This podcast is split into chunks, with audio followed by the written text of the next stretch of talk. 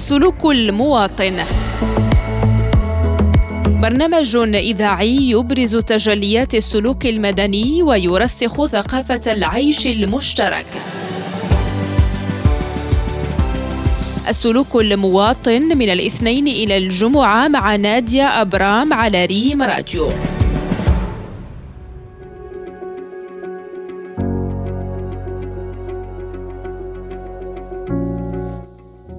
أرحب بالمستمعين الكرام على إذاعة الأخبار المغربية ريم راديو في حلقة جديدة من برنامج سلوك المواطن. من أبرز الظواهر اللي انتشرت في السنوات الأخيرة في كل المجتمعات على اختلافها ظاهرة التنمر. هذا السلوك كان دائما موجود لكن بدرجة أقل وكان عنده حيز ضيق وكيبقى بين عدد محدد من الأشخاص إلا أن وسائل التواصل الاجتماعي زكاته وزادت من خطورته.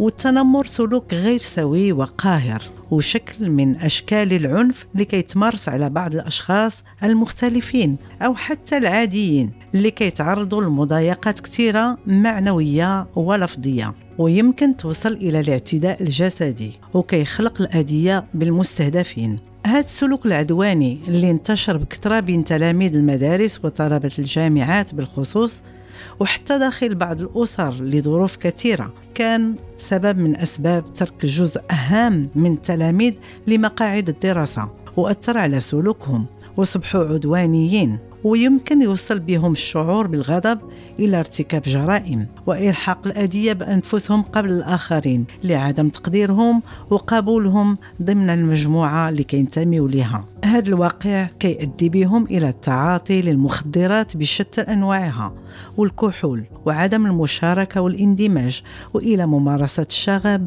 والابتعاد عن كل ما هو صالح لحياتهم وللمجتمع وفي أحيان أخرى كتأدي بهم الحالة اللي كيوصلوا لها إلى الانتحار واعتزال الحياة بشكل نهائي. فالتنمر سلوك يستقوي من خلاله المتنمر على شخص كيعتبره أضعف حلقة ضمن الناس اللي كيحيطوا به والاستفراد به لتحطيم نفسيته إما بسبب شكله المختلف أو بسبب لباسه أو بسبب طريقة كلامه أو صعوبة فهمه. أو حتى لضعف بنيته الجسدية أو لأي سبب آخر كيكون فيه هذا المستهدف غير قادر على الدفاع عن نفسه. وكيكون أيضا مسلوب الإرادة الأمر اللي كيعزز عنده عدم الرضا عن النفس وكيوقع فريسة للعجز والفشل.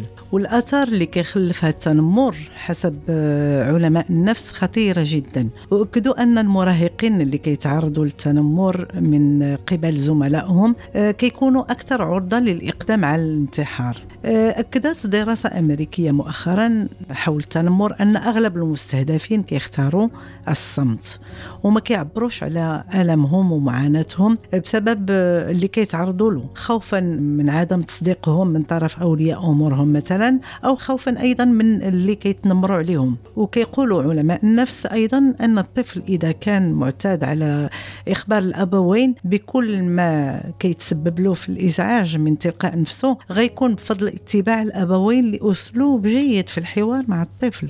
وهي طريقة كغتعالج المشكل وغتعفي أولياء الأمور من عبء المرور بمراحل لمعرفة إن كان الطفل كيتعرض فعلا للتنمر أو أي مشكلة أخرى كيواجهها. أما في حال لم يعتد الطفل على إخبار الوالدين بهذه الأمور يعني اللي كتوقع له فغيتعين على الوالدين يردوا البال. والتعرف على العلامات اللي كتدل على تعرض الابن ديالهم للتنمر وطلب الاستشارة من أخصائيين ومن بعدها معالجة المشكلة بطريقة علمية. هذه العلامات عددوها المتخصصون في انطواء الطفل وميوله الكبير للعزلة وعدم الرغبة في الأكل في غالب الأحيان فقدان الثقة بالنفس تكرار غيابه عن المدرسة دون أسباب معقولة.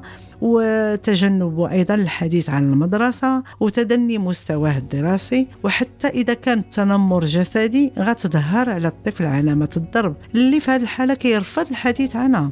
وكيحددوا الباحثين وعلماء النفس أسباب وعوامل اكتساب الطفل للسلوك العدائي. وكيجعلو كيتنمر على غيره من الأطفال أقل منه إما في البنية الجسدية أو في الشخصية أو كان الطفل المستهدف أفضل منه في الدراسة مثلا ويتمثل أيضا في الإهمال وفي التربية الخاطئة وشعور الطفل المتنمر بالغيرة. والغرور وأيضا نتيجة العنف الأسري اللي كيغدي فيه هذا السلوك العدواني. ثم أيضا حتى الألعاب الإلكترونية العنيفة لها دور. وأي شخص وقع ضحية للتنمر في طفولته غيعرف ذلك الشعور بالدونيه وغيشعر أيضا بعدم الرضا. وعدم المصالحة مع نفسه اللي كتجلبها كل هذه الأنواع من التجارب القاسية في الحياة.